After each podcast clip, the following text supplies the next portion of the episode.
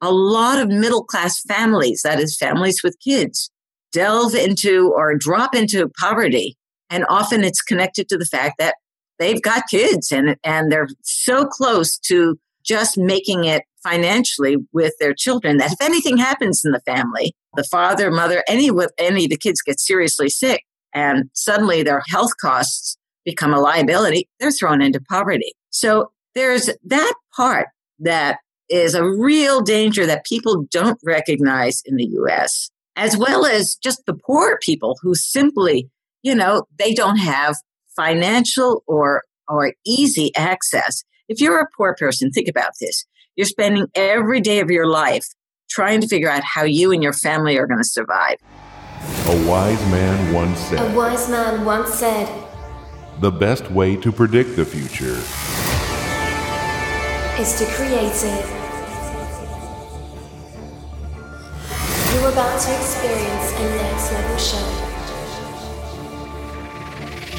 Scientists, entrepreneurs, thought leaders you're listening to the Future of Humanity podcast. Welcome back. I am your host, Carl Taylor, and in today's episode, we have a fascinating conversation. We're joined by Mel, known more formally as Mary Ellen Harte. She's a biologist who writes on climate change and population issues. In 2008, she co authored the free downloadable book Cool the Earth, Save the Economy, which you can find at www.cooltheearth.us. And she also produced the weekly The Climate Change This Week blog, which detailed the constant effect of climate change on humanity at the Huffington Post from 2012 to 2017. And in this episode, we tackle some pretty big issues and, um, you know, some very emotional and touchy subjects, I think, for, for many people probably to hear. I mean, if you have kids or you're thinking about having kids, or even really you're just a human on this planet concerned about climate change and, and population, this is going to be an episode that you don't want to miss. Uh, we cover climate change from the aspect of population and what impact that's having. And we talk about what, if we don't get control of this, what is a potential future we're going to see? And to be honest, it, she painted a pretty bleak picture of what could come to pass. So let's not delay anymore. Let's get straight into this amazing episode. All right, I'm super excited for today's episode. We are joined by Mel Harte. Mel, I heard on the grapevine that there is a clam named after you. Is that true? Yes.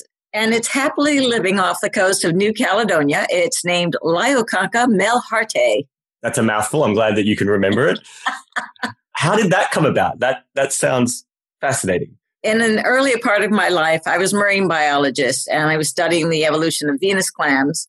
And there was a pretty famous guy among the marine biologists, Kev Lamprell, who uh, had the largest collection of bivalves. And so he was constantly going ahead and talking to me about the unknowns that he had in his collection. And I pointed out some new unknown ones in his collection when I visited him. And at one point, he was showing me two very similar ones saying, Are they different? And I said, Yeah, this one is such and such, that one is such and such, very minor differences, but they were standard. And he said, Oh, okay. And then the next thing I know, he says, I'm naming one of them after you. That's fantastic. Fantastic. No, I'm sure there's not too many people in the world who can probably go around saying, "Oh, I've got a clam named after me." So that's that's fantastic. What's really interesting is you're a biologist who specifically was focusing a lot on climate change. And then now you're focused on population as, as a particular area.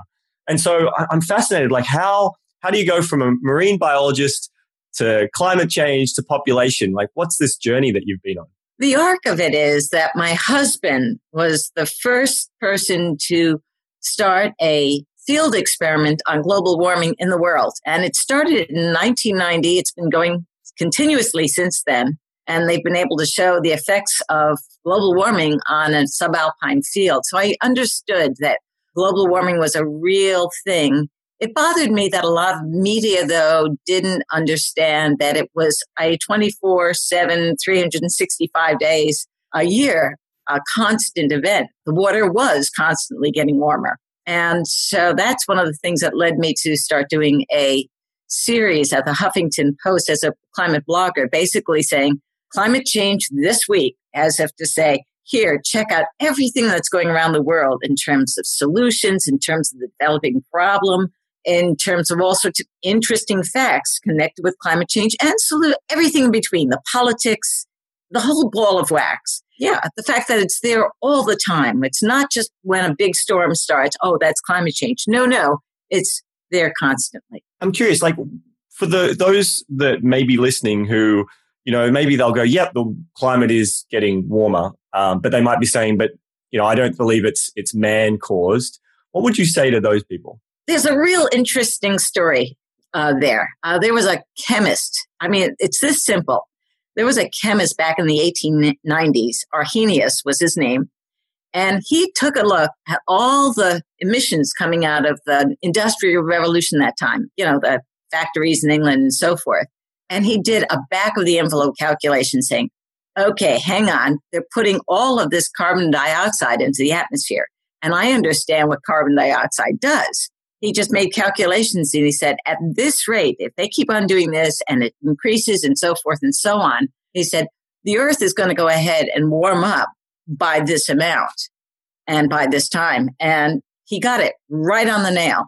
And so in the 1890s, he had basically told you accurately what was going to happen to the planet with the emissions from all these uh, factories. Right. Like the the thing I can imagine though, and I, I, don't have many in my my circle of influence, but I know that there's people out there that well they'd hear that and go, yeah, but the the world has been you know cool and warm numerous times throughout history. Why is this any different? Who's to say this is just not the normal cycle? Well, what's, the, what's the argument to those people? Because I personally don't know what to say. I mean, for yeah, me, yeah. my my argument is always like, well, whether you're right or I'm right, if you're right no, no, and no. there's, well, there's no problem it's pretty let, not. Yeah, well, let, us look at the history, okay?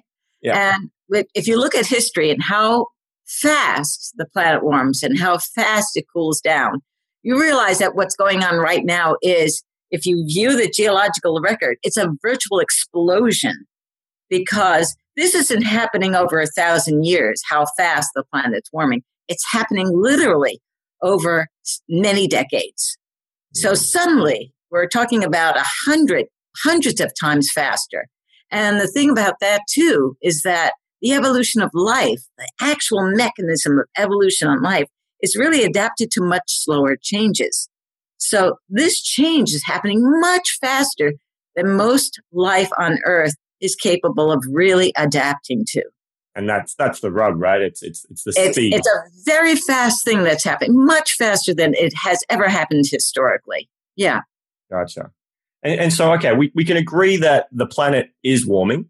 And if there's still a skeptic out there as to whether it's man made or not, uh, hopefully they can at least agree that there is climate change happening. So, I mean, what are some of the, the, the factors? I mean, you're now moved to population as being a, as a big part of what you believe is the cause. But take me through the journey of how did you end up deciding that focusing on population well, was going to help? After about five years of doing this on the Huffington Post, uh, Trump got elected. And I realized uh, just a few months after he was actually acting, uh, you know, formally a president, that there was so much focus on the man that people weren't really cluing into what I had to say about climate change anymore. And by that time, anyway, I started becoming uh, really, really concerned about the fact that a lot of people are connected to technical or focused on technical solutions, you know, switching to clean energy and uh, energy efficiency and so forth. And yet you found people still stumbling over themselves or simply not mentioning the population problem because they were afraid of insulting or offending other cultures or other countries when anyone started talking about population that all they could think of is are you trying to tell me how to go ahead and manage our populations? Like and that smacks of control and all sorts of horrible things you know forced sterility and stuff like that. And so it had politicized even before people were talking about it. Yeah. And yet if you think about it what's happening in the planet here is we are seeing some of these pressures of population and it's resulting in a lot of inhumanity a lot of inhumane killings wars and so forth. And so I wanted to approach it from the most politically accessible perspective, which is how can we go ahead and bring our populations to sustainable levels and do it humanely, not through the crashes when you don't have enough resources or uh, or it's too polluted, you can't stay here anymore, so you're forced to move somewhere else. And now you're uh, bumping into another country where their population is already stressing resources and they don't want you. And you can see that certainly in the sort of thing that's happening with Syrian refugees heading up into Europe and straining government resources of the various countries there. That's why I said, okay, so what is, what is the most accessible way of approaching the population in a humane way in terms of trying to just get to sustainable levels? And, and you mentioned sustainable levels. I mean, what exactly are sustainable levels? Well, you know, ecologists guessed that around the 1950s or so, we probably hit our maximum sustainable level of humanity. And that was about hmm, somewhere between one and two billion people. So they're willing to say, well, maybe two billion people. Right now, we're headed towards, oh, what is it, seven? Are we at seven? 7.6, according 7. to my 6. research. Yeah. Yes. And they keep on talking. this is another thing that bothers me. These media people, uh, main channel media will say, whenever they're talking about population growth, will say, yes, and when we hit 11 billion in 2050, I think to myself, they're not even saying if. And yeah. yet, where we're headed, we might be destroying so much of the planet and its capability of sustaining us that by 2050, we might be in a crash, a major crash. And it might be from any number of factors combined that's causing this crash. No one should assume that saying, we're going to automatically hit uh, 11 billion, 15 billion, or whatever, we are probably going to crash as surely as bacteria populations crash in petri dishes. And for basically the same reason. You create so much pollution, you toxify, you toxify your environment, which is happening all the time, or you run out of resources you don't believe that as a society and all the technology that's being constantly created that we won't come and say you know find magical ways from technology that will avert some of these crises uh, in time well let's talk about a recent example back in the 1960s 70s ish they had what they called the green revolution to boost food production around the world now the architect of the green revolution said guys, all I'm doing here is buying us some time because what we're doing to the soils to go ahead and create this green revolution is basically sucking a lot of nutrients out of them that we aren't replacing. True enough, a lot of soils around the earth, especially in India and other places in Asia, are now starting to go bottoms up because we've sucked all the nutrients out of them with all these artificial fertilizers and everything else. And so these tech fixes that we have are not long term fixes. They can go ahead and boost things for a while, but unsustainably. And at, at some point, you've got to reckon with just the ceilings in terms of resources and regenerative resources on this planet. Yeah. Or hope that Jeff Bezos and Elon Musk get us as an interplanetary species before then. you, you know, that's another big thing. If you think it's difficult to live here on Earth, think about how difficult it is to live on Mars. And not only that, how much resources it'll give, it'll mean to go ahead and just ship a few people to Mars. And you mm-hmm. know that this is not a real solution in any sense of the word. Yeah, not not for the entire humanity, at least, maybe for a select few. Try um, a dozen. yeah. So it's really interesting. So you said one to two billion, and we're currently at 7.6 billion. And as you said, like by 2050, they're talking of it hitting 11 billion. Uh, based on my research, and I don't know if you read uh, Bill and Melinda Gates' 2018 letter, uh, they talked a bit about population.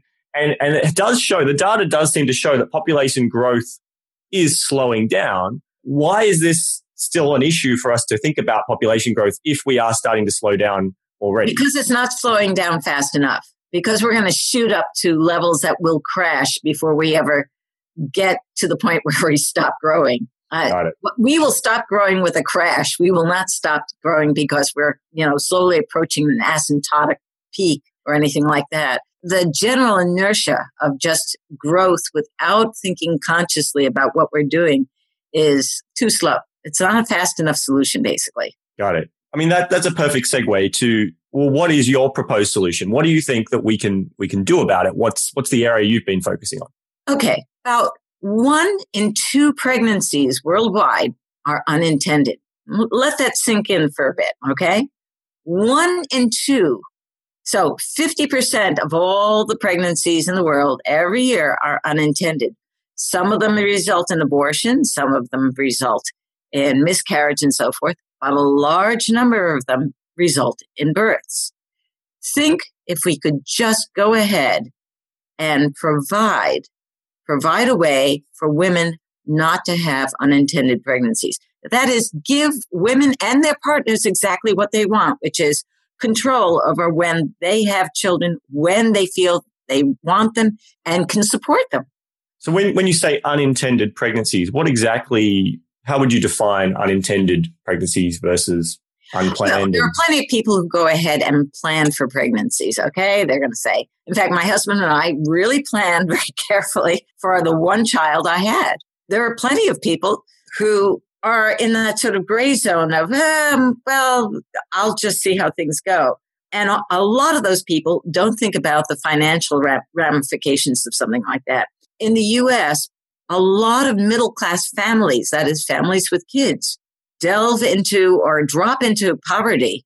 And often it's connected to the fact that they've got kids and, and they're so close to just making it financially with their children that if anything happens in the family, the father, mother, any any of the kids get seriously sick and suddenly their health costs become a liability, they're thrown into poverty. So there's that part that is a real danger that people don't recognize in the US as well as just the poor people who simply, you know, they don't have financial or, or easy access. If you're a poor person, think about this.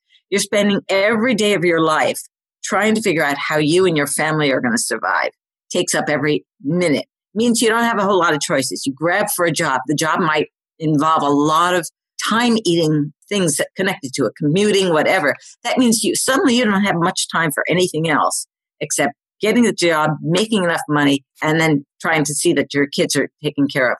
Where does visiting a, a family planning facility and then getting contraceptives that you have to then buy, maybe, mm-hmm. or you have to keep on renewing on any sort of period or anything like that, time period.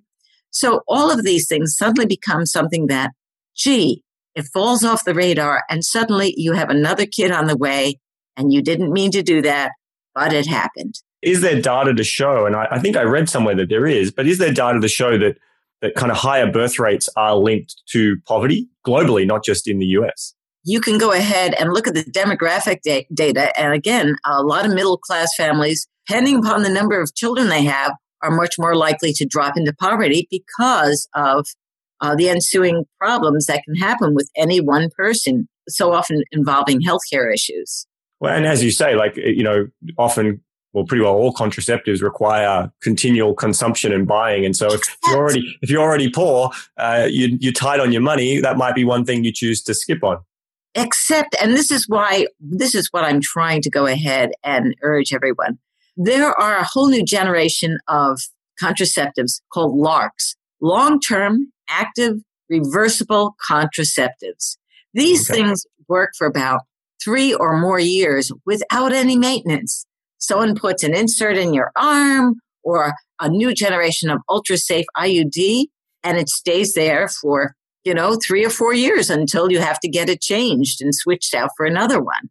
Now imagine if you're a poor person and you've been given that opportunity. Honey, put this thing inside you and you don't have to worry about any kids for the next three years. Suddenly the mother thinks, oh my gosh, I can go ahead and concentrate on the rest of my family and build up some funding and so forth in case we want kids later and do it then.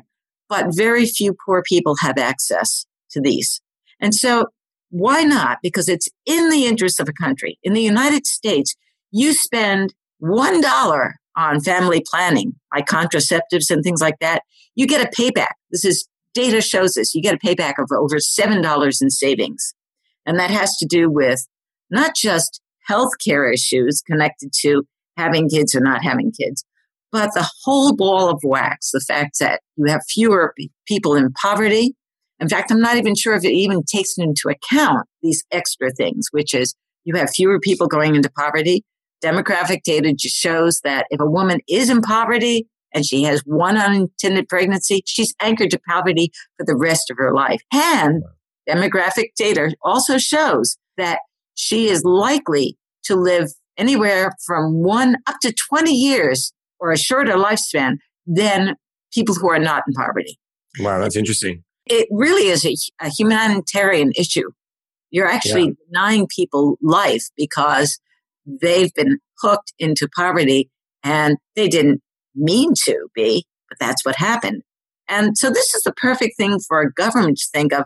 My gosh, we could save a lot on our uh, budgets if we went ahead and gave them free access to LARCs. I'm saying LARCs especially because for poor people, it's probably the best match to their lifestyle at this point. Yeah, do um, it once, not have to think about it for a couple of years. For years, exactly. You give them a breather space to go ahead and then go back to it again. And so um, are LARCs expensive? Is it really a finance issue? Is the accessibility or is it an education issue?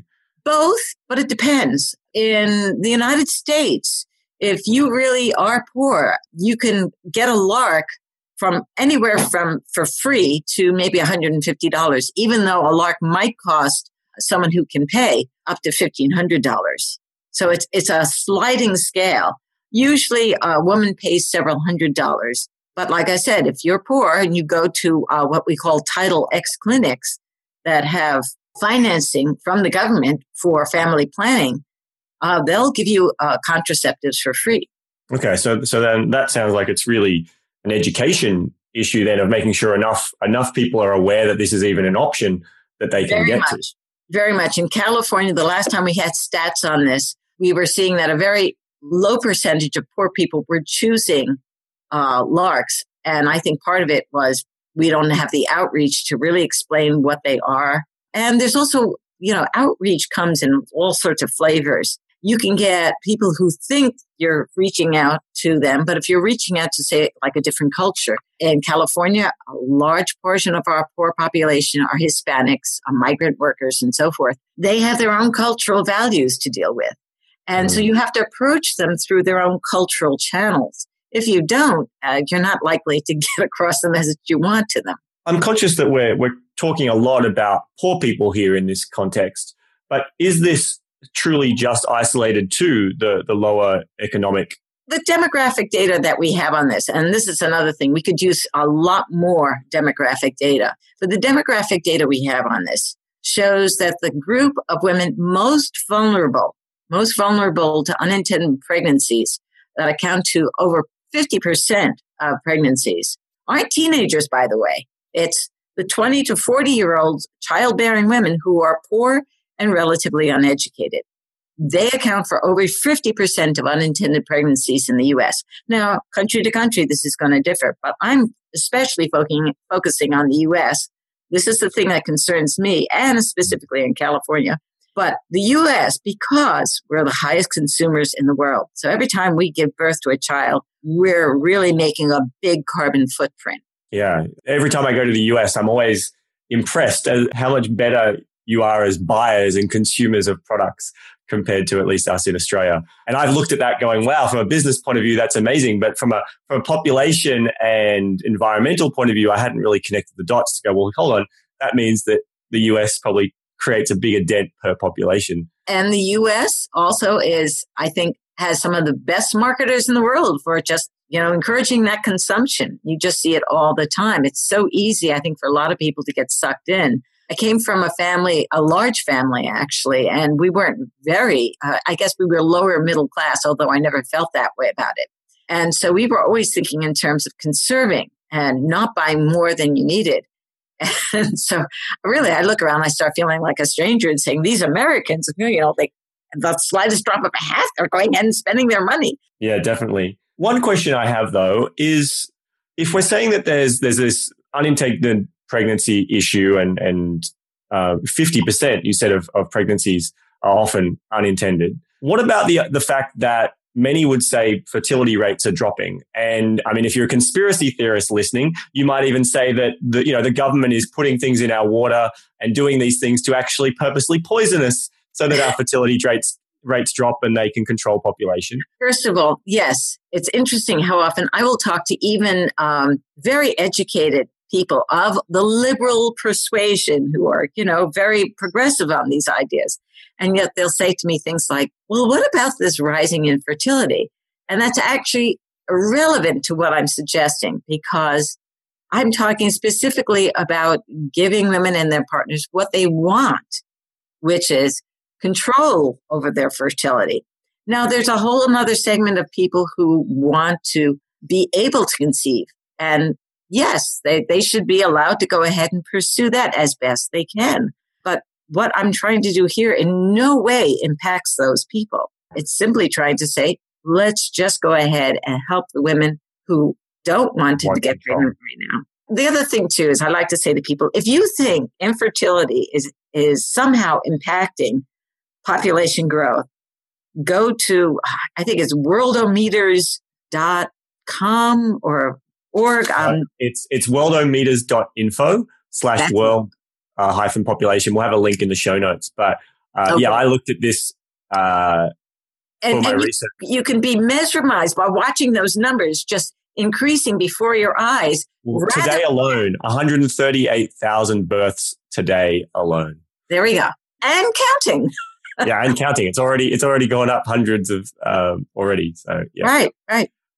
It's amazing. We identify that we need to reduce these unintended pregnancies. If we project into the future, if we do nothing and it stays at the current levels of of you know fifty percent being unintended, or we actually do something about it, what what are our potential futures? Because I mean, if we're if we're talking about projecting out to 11, 11 billion people, what impact can we truly make if we manage to curb this unintended pregnancy issue? Well, well, look, there are three important things I like to tell people that they can do. One of them is vote for leaders who understand the problem and are willing to work at a federal level to address the problem. So that's very important. Get out and vote. Another one is to get involved in organizations that understand the problem too and are trying to work towards affecting change uh, for humane solutions to the problem of unsustainable growth. Just like I'm saying here, there are organizations that are trying to go ahead and um, do something about preventing unintended pregnancies. It can be as simple. It can be as simple as lobbying for a family planning clinic in your community, or if there is one, volunteering, helping them out. They're always in need of more help.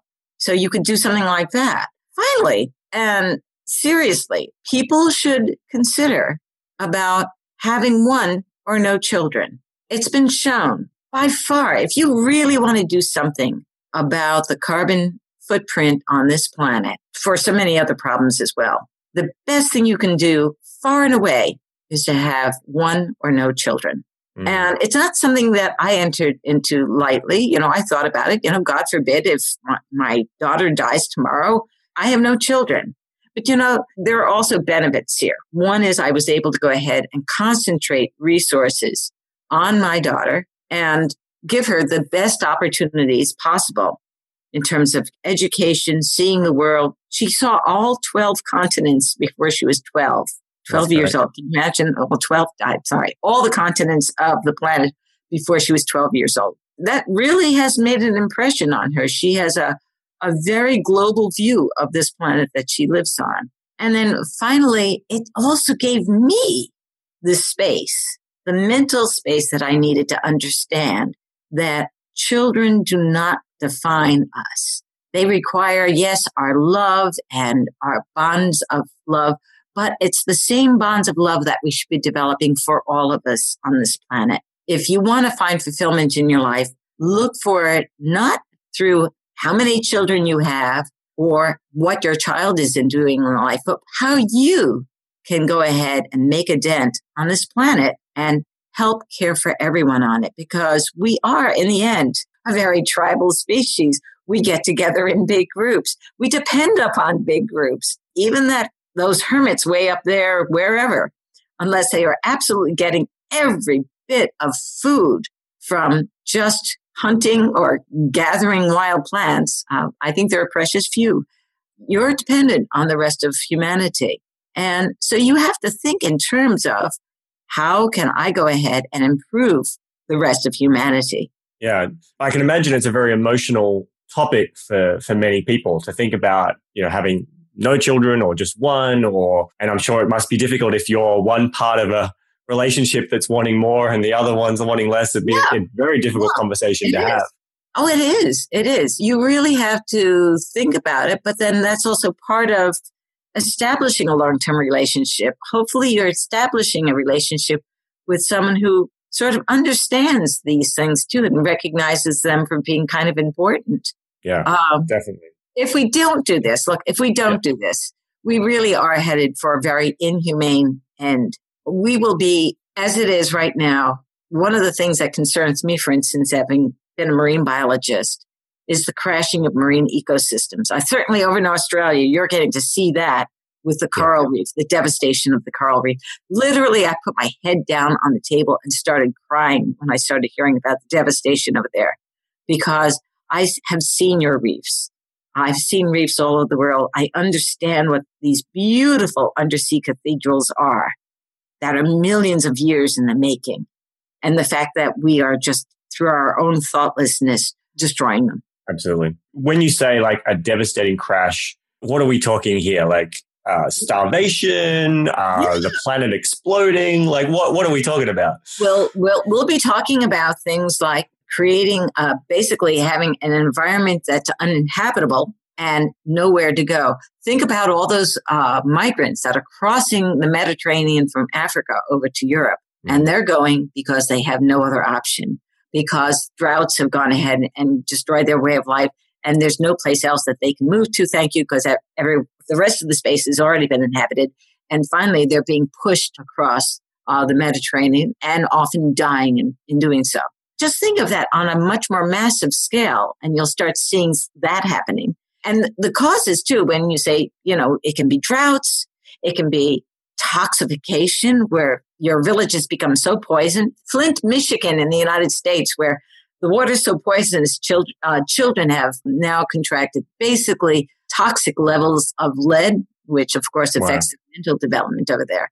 And these are a lot of poor people who have no place else to go and are sitting there. And this is not a very humane situation. So yes, starvation, drought, just this destruction of your own environment, epidemics. Uh, you'll get pandemics as more and more people are getting less and less nutrients because you can still grow plants. But if you grow plants, for example, under climate change, they're showing now that you can actually end up with plants that are not very nutritious. They, they're literally not taking up the nutrients that they need when they're growing in stress conditions under climate change.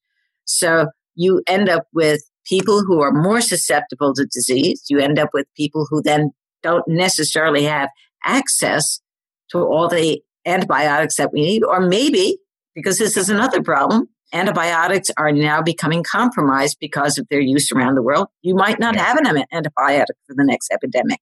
There was a recent film within the past five to seven years that really went into it very realistically. It was a blockbuster over here in the United States. I can't remember the name of it right now. And it was what about the like a super virus without, and we didn't have antibiotics to protect us. It was a yes. It was a, it was about a new virus that had developed. We didn't have the antibiotics, and it just spread really fast and knocked out. And you don't need much actually. You only have to knock out about twenty percent of the population, and suddenly the structure of civilization starts crashing down around you because you need so many people to maintain the structure. Think about it. Think about how many countries inhabit your house in terms of the things that you have bought through those countries' labor in producing them. Suddenly it hits you. Oh, yeah. Some could say that if we moved to a robotic civilization before before that, then would losing the people um, create that impact. But one of the things that up, you know, trying to yeah. scale up something like that requires an immense amount of resources. And when you have most of the people, uh, or a significant proportion of the people in the world below poverty level, suddenly you recognize how insane an idea that is as a solution. Yeah. I mean, one of the things that I think could be going through people's heads right now is they hear this and they go, okay, yep, the idea of I could just do, um, I can obviously promote the idea to, to others in my circle um, about the, the long term contraceptives. It's also, they could take that opportunity themselves. They could also choose to only have one child or having no children. What if they're sitting there going, well, you know what? My country is very low on the population levels of the whole of the whole world. You know, we've got China and India being four times the population levels of even the US um, let alone me in Australia, we're like number 55 population levels. I can imagine someone thinking, like, oh, well, do I really need to play my part? What impact does my one child make? What would you say to someone like that? I guess I'd ask them one, are any of their ecosystems being impacted by the fact that we're creating climate change through overconsumption? Two, I'd ask them, what is the average consumer level in their country? So a lot of these developed countries have very high consumerism uh, levels, consumption levels. And so that's contributing. And that's why I say that every nation needs to bring their populations to sustainable levels because it's not just a question of how many people, how densely populated you are. That's certainly a factor, but how much consumption are those people causing? And in the United States, you have relatively, it's not as dense as China or India, but thank you, it's very, very consumptive. And that's why we are, we have the largest carbon footprint in the world in terms of the pollution and everything else that, goes along with consumerism, destruction of uh, natural resources to go ahead and, and make all this stuff. Yeah, no, good, good, good answer. And, and so I suppose to, to finish this up, uh, a question that I feel like I might already know your answer to this, but I'm I'm curious. When you think to the future, are you optimistic that we'll be able to solve this problem, or or all the problems facing us, or are you more on the pessimistic side? The logic in my head, you know, I think it's from the German side of my family. When I'm half Greek American and half German American, and I think the German side of my head, the logic side, which just says oh man, there are so many factors running against us right there now that I don't logically see us not going into some sort of uh, inhumane crash. But what can I do to go ahead and soften that as much as possible? And at the same time, what can I do to sort of save the rest of the world from us? And that's not a totally altruistic thing because the more we send other species into extinction, the more we are wiping out other opportunities for life and for our survival on this planet. There's a lot of work to be done for anyone who really wants to go ahead and say, I'm going to do something that I don't care how big the problem is. And that's where the optimism comes from. My brother at one point said to me when I was saying, Oh man, this, you know, we're really in some trouble here. And he said, Mel, and I don't know if you know Wagner, Wagner, who created the ring cycle. And then it's about mythological gods, okay? And in the final uh, act of the ring, the gods go into battle knowing, knowing they're going to be destroyed, but it doesn't stop them. And that's, uh, for me, uh, an uplifting thing to cling to. The thing that defines me that says, this is where my meaning as a human being comes into play. Am I going to let anything stop me from doing what's right for all of us on this planet. That's a beautiful way to, to finish up. If people want to connect with you, reach out to you, or to follow your do, what you're doing, what's the best way for them to to kind of get in contact or find you? Well, I guess they can, you know, my email. we're, we're, we're pretty much Luddites. We don't text. I don't have an iPhone, but I certainly check my email, Melharte, M E L H A R T E, at yahoo.com. I've also got, um, I don't often put things uh, online, but I do still have, I think, a WordPress. Anyway. It was great to talk, and we'll make sure all those links are in the show notes. Um, thank you so much, Mel, for your time. It's a fascinating conversation. We'll talk again soon. Thanks. Take care. Thanks for listening to the Future of Humanity podcast. To download the latest episode and find the transcript and various resources mentioned in today's episode, visit our website at foh.show. That's FOH as in Future of Humanity. and show as in S H O W. Uh, you can also, via our website, contact me with any feedback or suggestions for future episodes. So please do reach out. Now, if you haven't already subscribed, you can find the links to subscribe on all your favorite platforms at foh.show slash subscribe. That's foh.show slash subscribe. And more importantly, if you'd like to continue the conversation from today's episode and connect with other listeners, then you can join our free community at foh.show slash community. foh.show slash community. I look forward to seeing you there.